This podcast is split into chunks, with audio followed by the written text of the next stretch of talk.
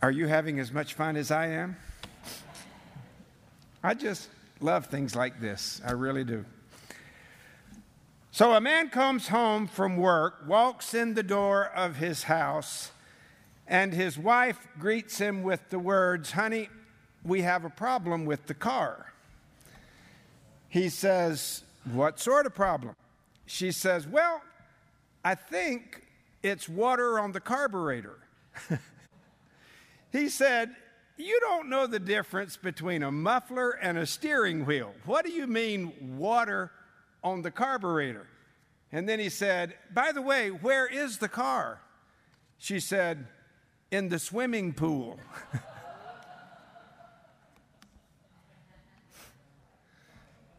the problem is worse than you think. I never tell a story in the pulpit, I hope, just to be cute. The problem is worse than you think it is.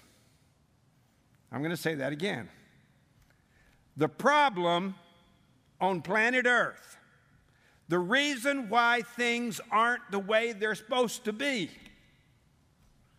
the problem is worse than you think it is. But the solution is better than you ever dreamed. We could almost have the benediction and go home right there. Tonight we're going to talk about sin, the problem. Because everybody knows there's a problem on planet Earth. Things aren't what they ought to be.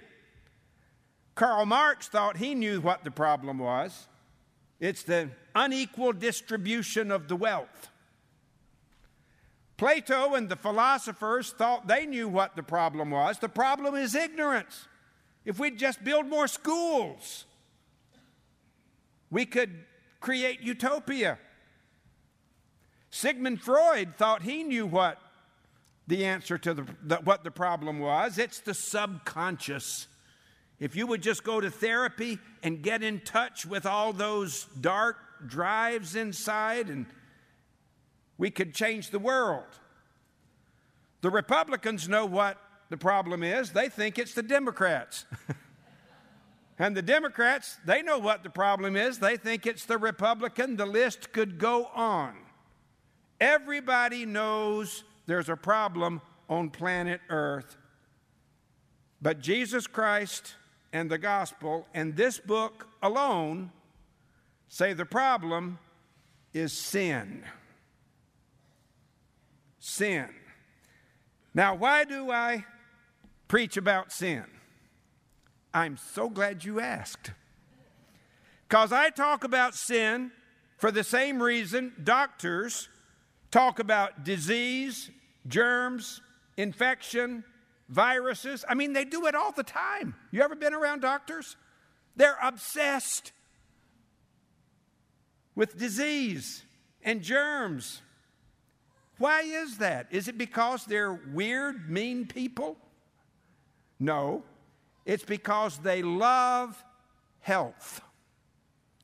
They love when the human body works like it's supposed to work. Now, if you have a doctor that doesn't talk about germs and disease, I would encourage you to change doctors.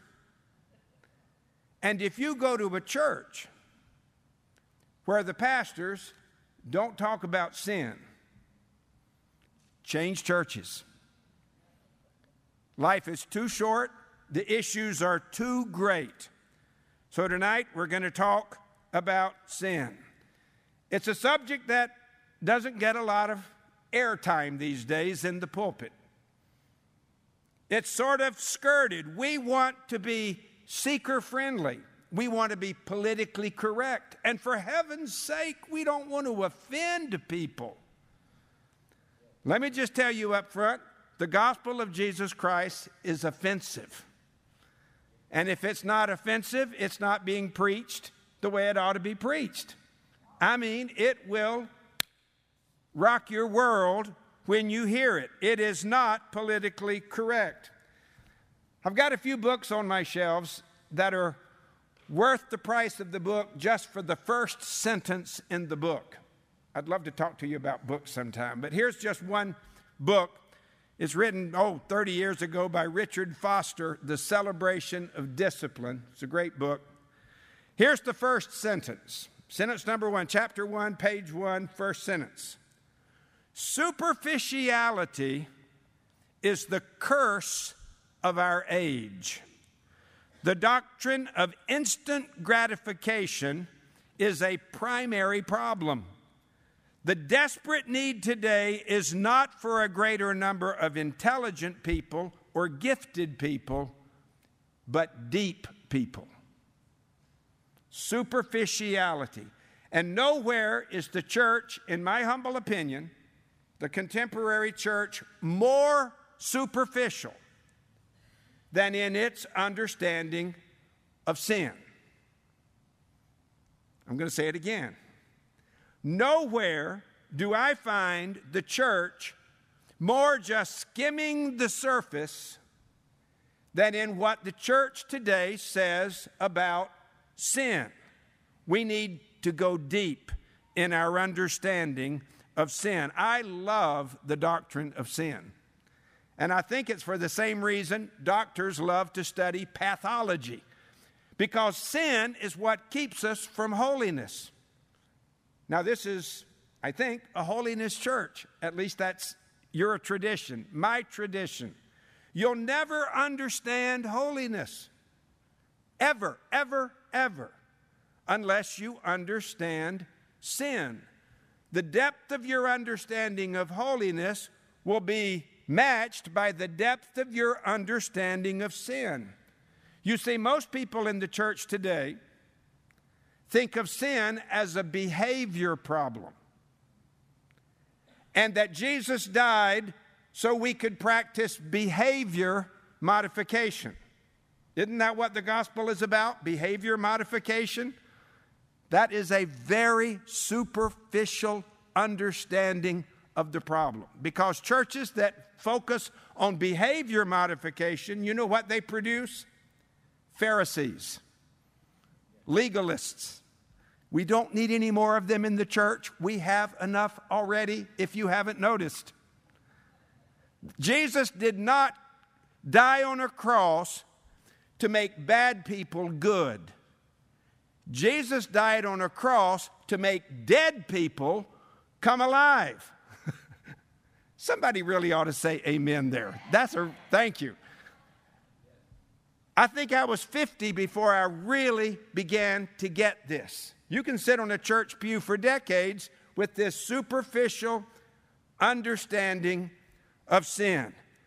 Because when you don't understand the depths of the problem, then the gospel just becomes try harder, try harder, try harder.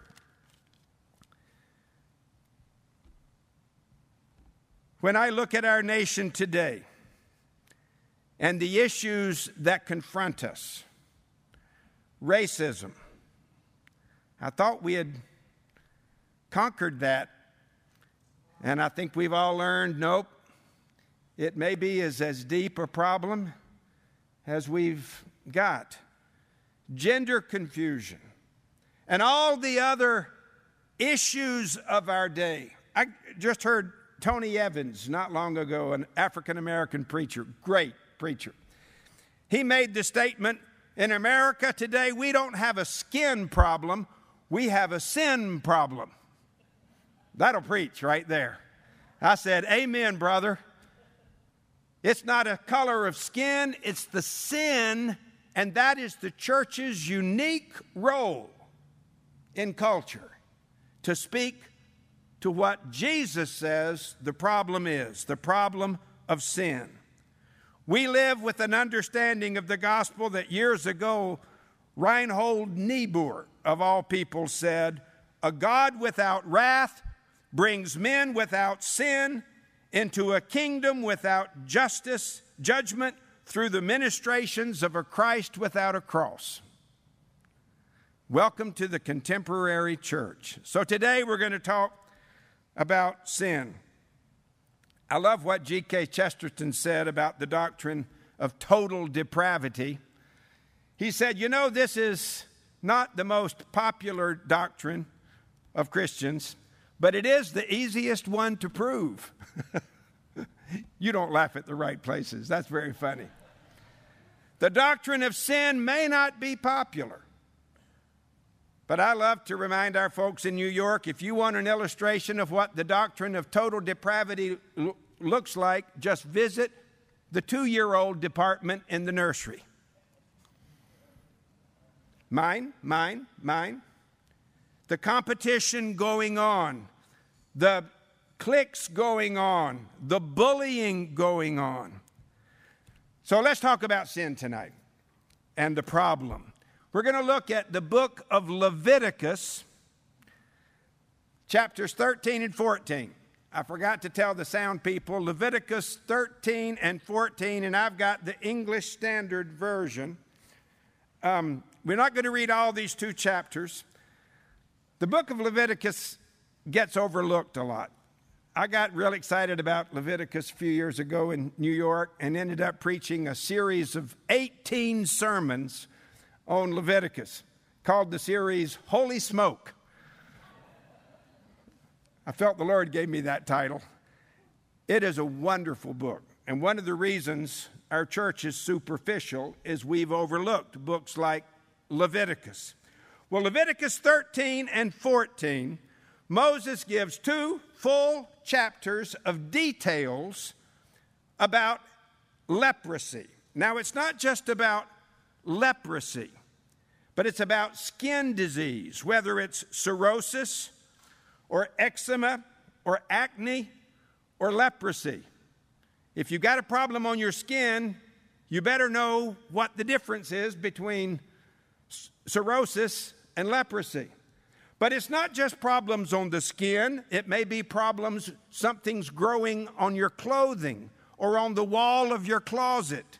There's green mildew or something growing, there's a fungus, there's fungus among us. And we've got two chapters that Moses gives to help diagnose the problem. Now, Moses here doesn't tell us how to cure leprosy because the assumption was if it's leprosy, there is no cure. You die. But they tell us how to diagnose the problem. So, what we're going to do tonight is compare sin to leprosy. I just, I just love these chapters. You're going to, I hope you're going to be as blessed as I am as I read some of these manual instructions for priests when someone in Israel has a spot on their skin. What should you do? I'm so glad you asked. That's the right question. You have something green growing on the wall of your house. What should you do? Is it serious or not? Let's read. Yeah, I, I, wish you could see the way you're looking at me right now. You're, you're, some of you are saying, I should have stayed home and watched Wheel of Fortune or something. That doesn't come on Sunday night, does it? Leviticus 13. I'm just going to read some. If you've got your Bibles, just follow along. Leviticus 13. The Lord spoke to Moses and Aaron, saying, When a person has on the skin of his body a swelling, an eruption or a spot, and it turns into the case of leprous disease on the skin of his body, then he shall be brought to the doctor. If you have a spot on your skin, who do you go see? The priest. The priest, not the doctor. To the priest or to one of his sons, and the priest shall examine the diseased area of the skin of his body. And if the hair in the diseased area has turned white and the disease appears to be deeper than the skin of his body, it is the case of a leprous disease. When the priest has examined him, he shall pronounce him what? Not sick. If you have leprosy, you're not sick, you're what? Unclean. Oh, my, takes my breath away. What an interesting way to describe it. But if the spot is white in the skin of his body and appears no deeper than the skin, and the hair in it has not turned white, the priest shall shut up the diseased person for seven days, and the priest shall examine him on the seventh day. And if in his eyes the disease is checked, and the disease has not spread, in the skin, then the priest shall shut him up for another seven days, and the priest shall examine him again on the seventh day. And if the diseased area has faded and the disease has not spread in the skin, then the priest shall pronounce him clean. It's only an eruption, and he shall wash his clothes and be clean. Are you feeling blessed right now? What's this doing in the Bible? I'm so glad you asked. I'm so glad you asked.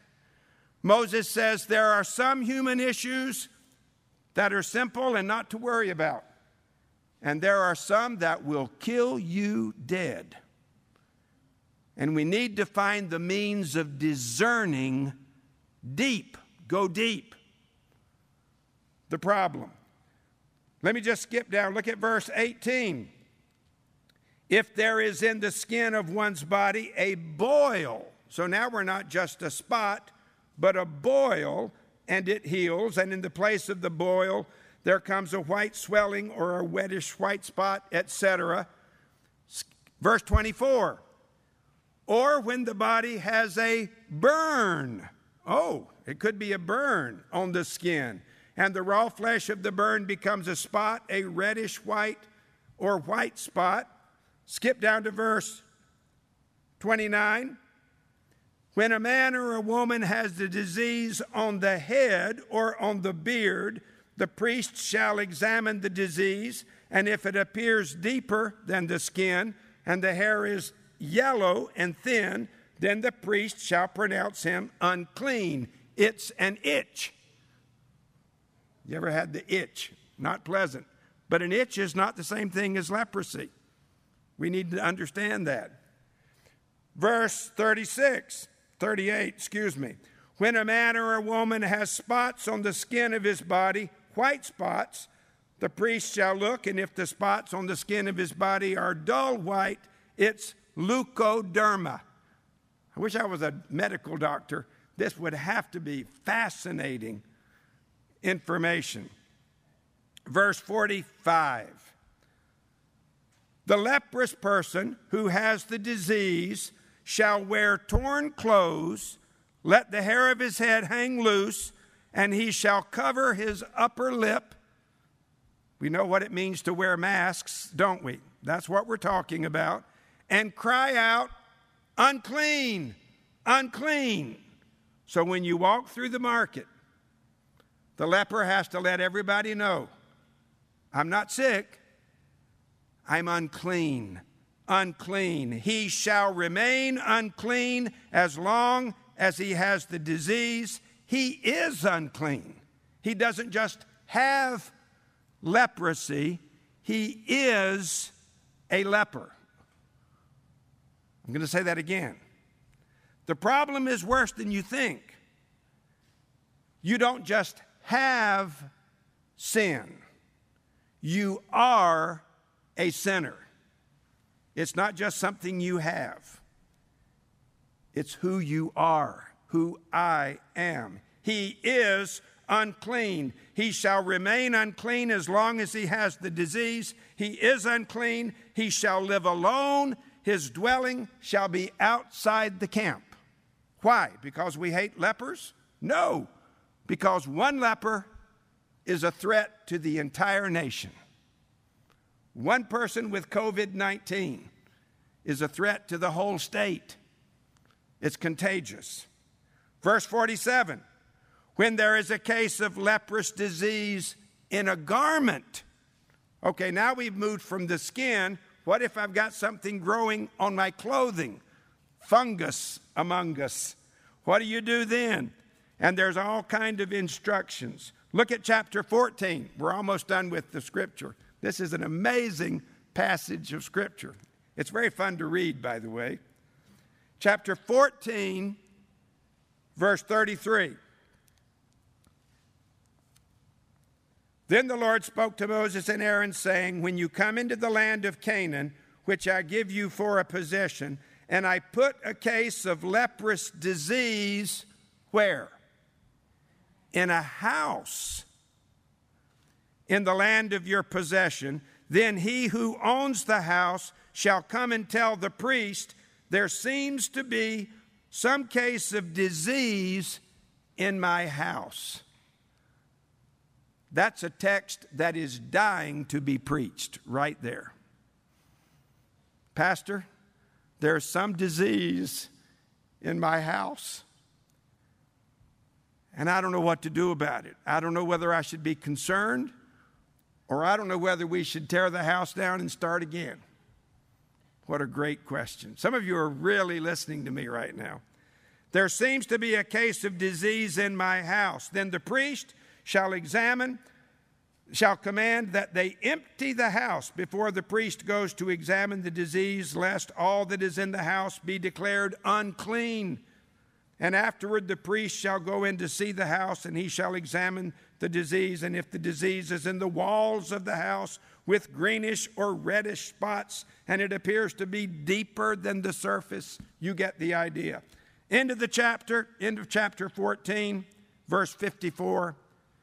This is the law for any case of leprous disease, for an itch, for leprous disease in a garment or in a house, for a swelling or an eruption or a spot, to show when it is unclean and when it is clean. This is the law for leprous disease. Aren't you glad you came to church tonight? What I want to do tonight, and that when my introductions are long, my sermons are short. I want to look at seven ways leprosy is like sin. Because in the scriptures, leprosy is not just leprosy, it's a metaphor of what's wrong with the soul. You see, usually when we talk about sin in church, we use the legal model for sin. You break a law, and we turn to books like Romans and Galatians and talk about the law. You break the law, you're a sinner. Okay, that's true. Tonight I'm using the medical model of sin. Sin is not just breaking a law, sin is an infection in the human nature that is a perversion, a twisting of who we are.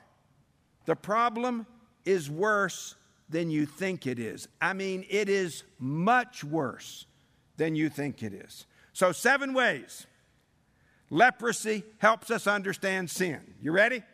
Let's go. Number one, leprosy, like sin, in its earliest stages is difficult to detect. Sin, like leprosy, when it starts, may just be I've got a spot on, I don't know where it came from, it's on my arm. And should I be concerned about it? Is it serious or is it nothing? Is it acne or is it leprosy? Sin is like that.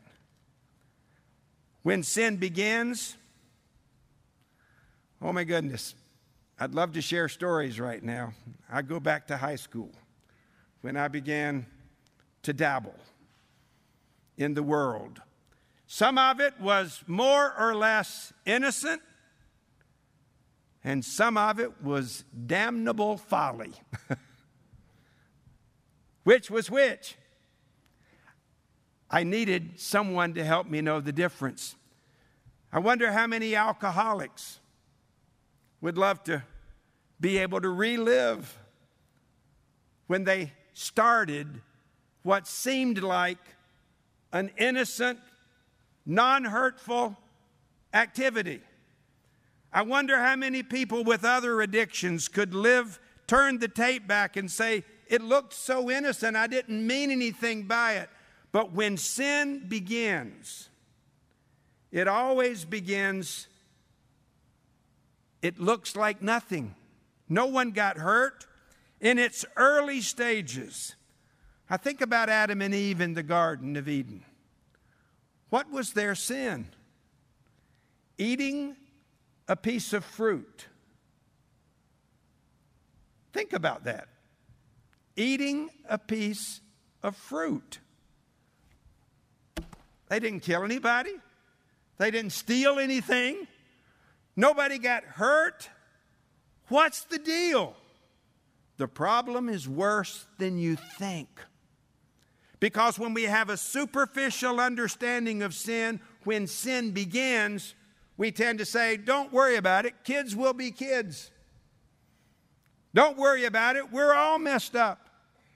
And before you know it, we've opened the door for the floodgates of the leprosy of sin into the culture, into our families, in, even into the church. Secondly, like leprosy, sin spreads from one part of the body to the other. Could you tell as I read it?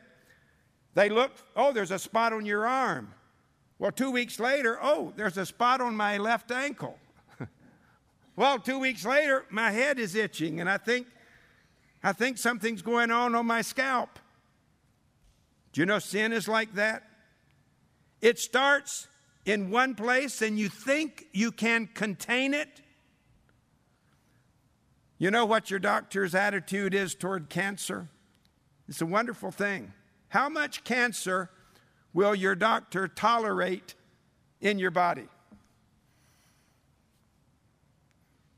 Yeah, hopefully, none. This is not something that we can manage.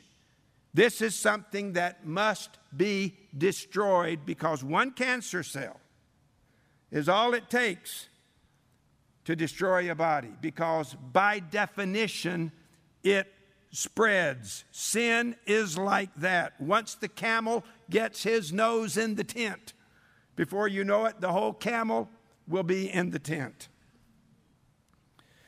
I remember our foreign policy years ago as a government when communism was spreading around the globe. We had a policy called containment.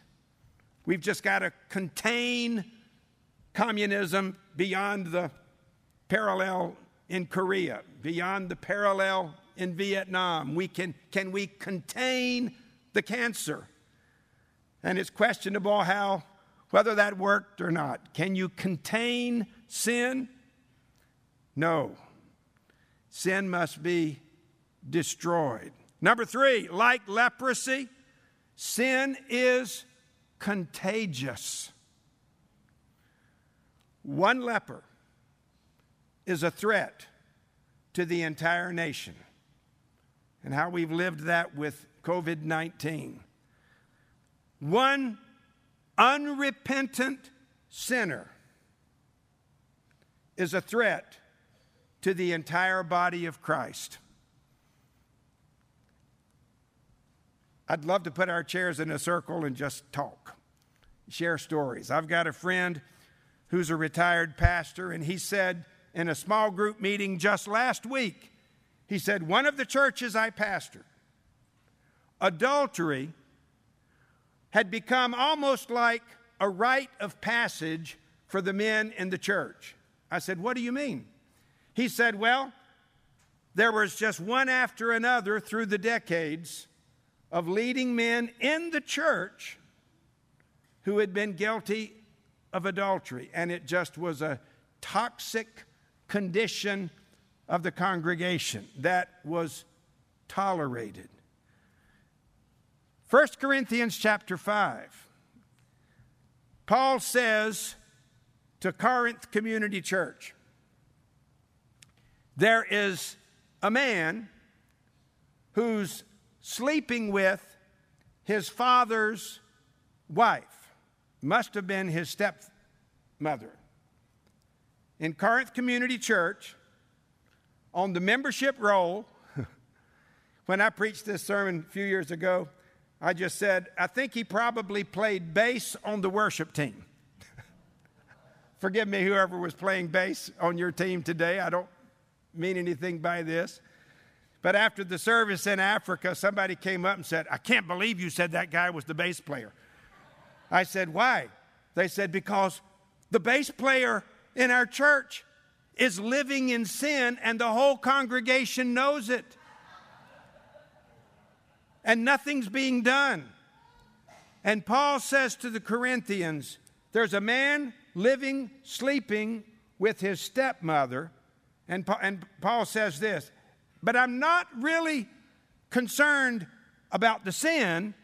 I'm concerned that you're not doing anything about it. And then he says this Don't you know that a little leaven leavens the whole lump? Do you know what it does to the body of Christ when there's one unrepentant sinner living in our midst and nothing is done about it? And we accept it as normal, it makes leprosy the norm. Can you tell I'm worked up about this? So, the scripture says leprosy, like sin, is contagious. That's why lepers must live outside the camp. Not because we hate lepers, but because we hate leprosy. Let me tell you a fourth thing like leprosy, sin is a deeper problem than you think it is. You think it's just a problem on the skin, and you can put a little cream, maybe take an aspirin, and feel better. And Moses says, No, if that's leprosy, it is a deep problem. It's not just what you have, it is who you are. It defines your identity. In his autobiography, Surprised by Joy, C.S. Lewis talks about the time he first became aware of his sin. Now, I'm talking about a Oxford professor of mythology who in his 30s becomes a Christian.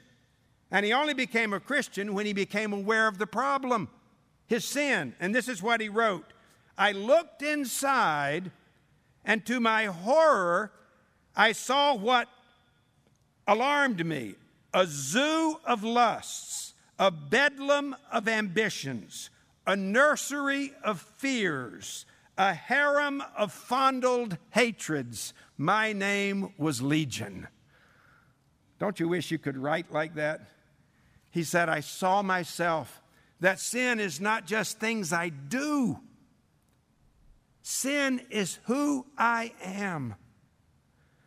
Let me ask you a question Are you a sinner because you sin, or do you sin because you're a sinner?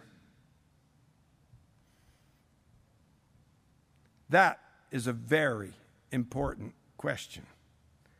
And I submit to you that most people have a very shallow understanding sitting on pews of churches today in America. They think they're sinners because they sin. They think I'm a basically good person who occasionally does really stupid things. That is not what the Bible says. The Bible says we are, the heart is deceitful above all things and desperately wicked. Every intention of the thoughts of our hearts are only evil all the time. Genesis 6 5. We're not good people who occasionally do bad things. We are bad people who occasionally do good things. You're not a sinner because you sin. You sin because there's a twist, there's a perversion, there's an ego, there's a pride, there's a willful hatred of God in every human heart. Go deep, get in touch with the heart. Like leprosy, sin is a deeper problem than you think.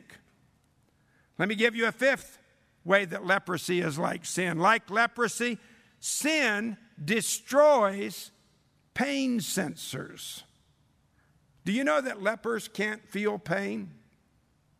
I'm told that a leper, if he lives in his hut in Africa or India, may put his hand in the fire during the night and never wake up because lepers don't feel pain. He may get a grain of sand in the eye, never feel pain until he goes blind. He may break a leg and never know his leg is broken until the bone is sticking out. You might think, oh, wouldn't that be wonderful not to feel pain? No.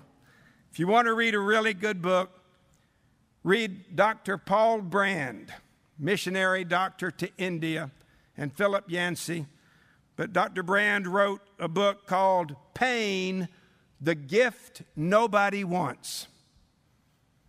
And he says, I've spent my life treating lepers, and let me tell you, pain is one of God's greatest gifts. And then he makes the spiritual application, and a guilty conscience is one of God's greatest gifts. It alerts you that there's a problem. It's like the check engine light on the dashboard of the car.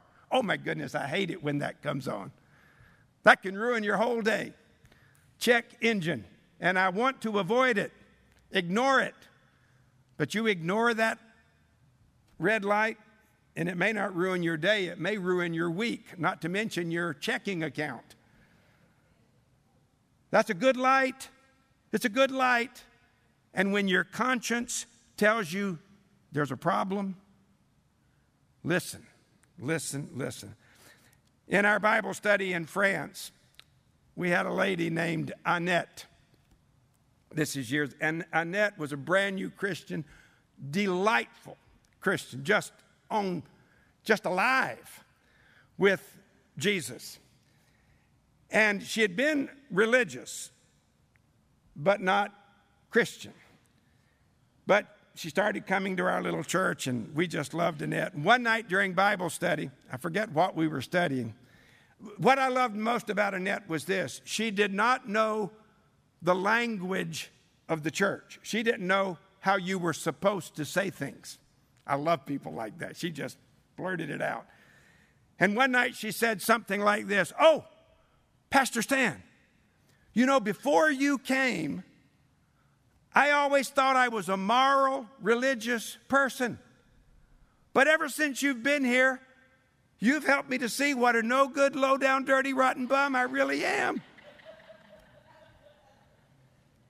But it was the twinkle in her eye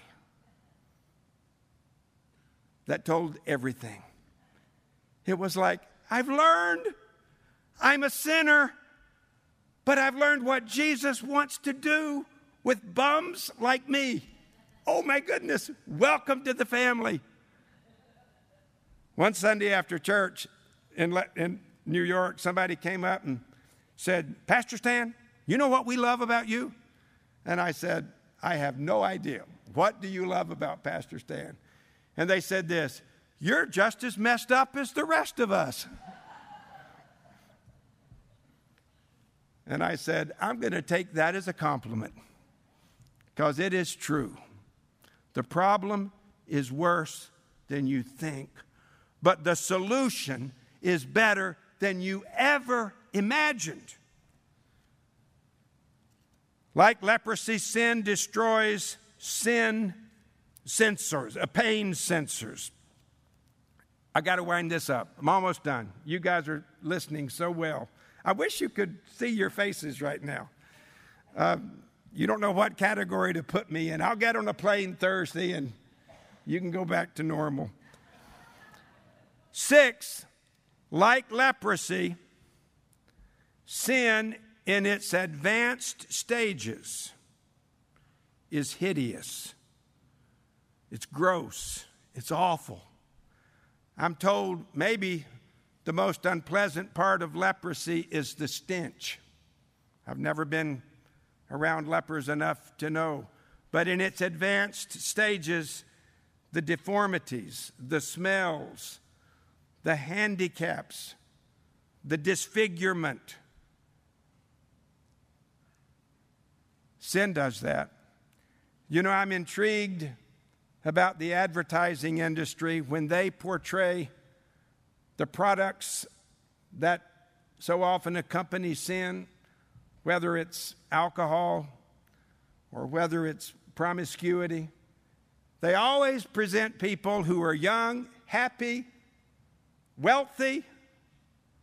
They never show you what people are like 30 years down the road and the vomit stains on the sofa and the divorce court's third time appearance and the broken lives of children, the broken health. They never show you the fruit of sin, they only show you the allure. But let me promise you, in its advanced stages, sin is awful.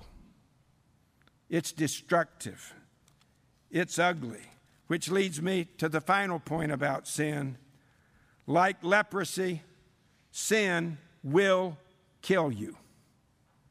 The mortality rate is 100%.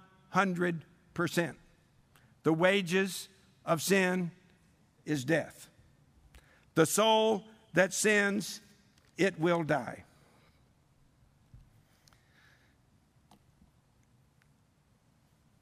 Let me just repeat what we've done, and then I'm going to do one thing with you and say the benediction.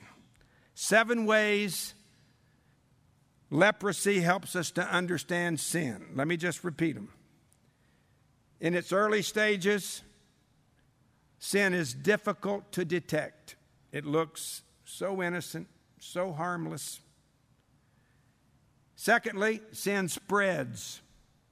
You cannot contain sin, like cancer, like leprosy, like COVID, it will spread. It's his nature. Thirdly, it's contagious. Unconfessed sin will affect other people, your children, your colleagues, your church. It will spread. Four, it's a deeper problem than you think it is. It's not a surface skin problem. It's not what you have, it's who you are. Five, it destroys your conscience, your ability to feel pain. Six, in its advanced stages, it's repulsive. And seventh, it will kill you. Turn with me to Mark chapter 1. You've got to see this. Mark chapter 1, verse 40. Are you ready for this? And a leper came to Jesus, imploring him and kneeling said, If you will, you can make me clean. He didn't say, I want you to heal me. He said, You can make me clean. Moved with pity, get this, Jesus reached out his hand and what? He broke the law. He broke the law, the Torah. He broke God's law. God said, Don't touch a leper. Lepers are unclean, and everybody knows what's going to happen if you touch a leper, Jesus. If you touch a leper, that uncleanness is going to make you unclean. Is that what happened? No. Jesus touched the leper, and Jesus did not become unclean, what? The leper became clean because the contagion of holiness is stronger than the contagion of sin. Whoopee! the contagion of holiness is stronger than the contagion of sin. Where sin abounds, grace abounds even more, deeper than the stain has gone. That's what Jesus came to do, not just to modify our behavior and give us an aspirin. He came to cleanse the depths of sin. You will never understand holiness, ever, until you understand the depth of not just bad behavior, but of our perverted, twisted, egotistical hearts. One story. Old country church, Wednesday night prayer meeting. Every Wednesday night, there was an old geezer who always prayed the same prayer Oh Lord, sweep out the cobwebs of our lives. That was his prayer every day, every week. Sweep out the cobwebs of our lives. His buddy got tired of hearing this prayer week after week, and one Wednesday night, before the old man started his routine of the cobwebs, his friend prayed, Lord, kill the spider.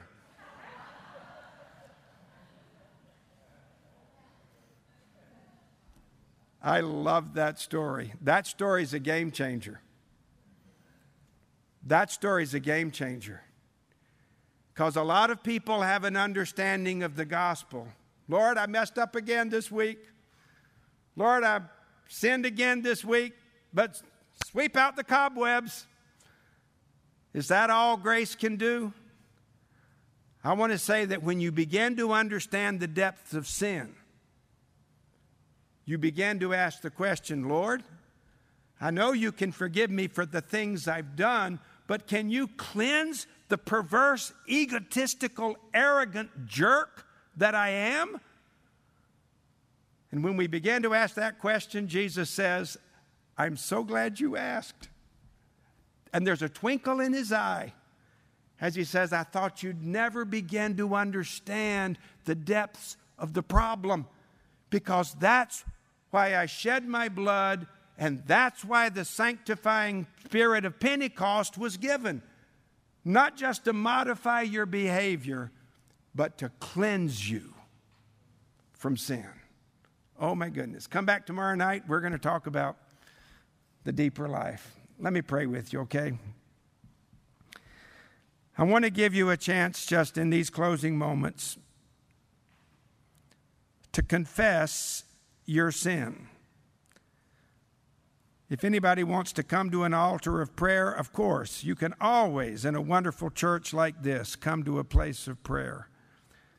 But I want to just give you a chance to confess and say, Lord, I'm a sinner. I haven't just done sins, but Lord, there's, there's a perversity in my heart. There's a prone to wander. Lord, I feel it prone to leave the God I love. Lord, what's wrong? I, the things I don't want to do are the things I do. The things I do want to do are the things I don't do. Lord, the problem is not my behavior, it's so much deeper. It's my heart. Here's my heart, Lord. Take and seal it, seal it for thy courts above. Lord, I pray tonight as we just close this first day of revival that you would help us see the problem. It's worse than we think it is. But Lord, it's only when we see the problem that we begin to wonder and ask, Lord, can you deal with a heart like mine? The lust of ambitions, the zoo, bedlam that resides within. Lord, show us the truth about ourselves so that you can show us the truth of what Christ came to do. Give us the courage, give us the humility. Lord, would you kill the spider? Would you go to the root and make us clean?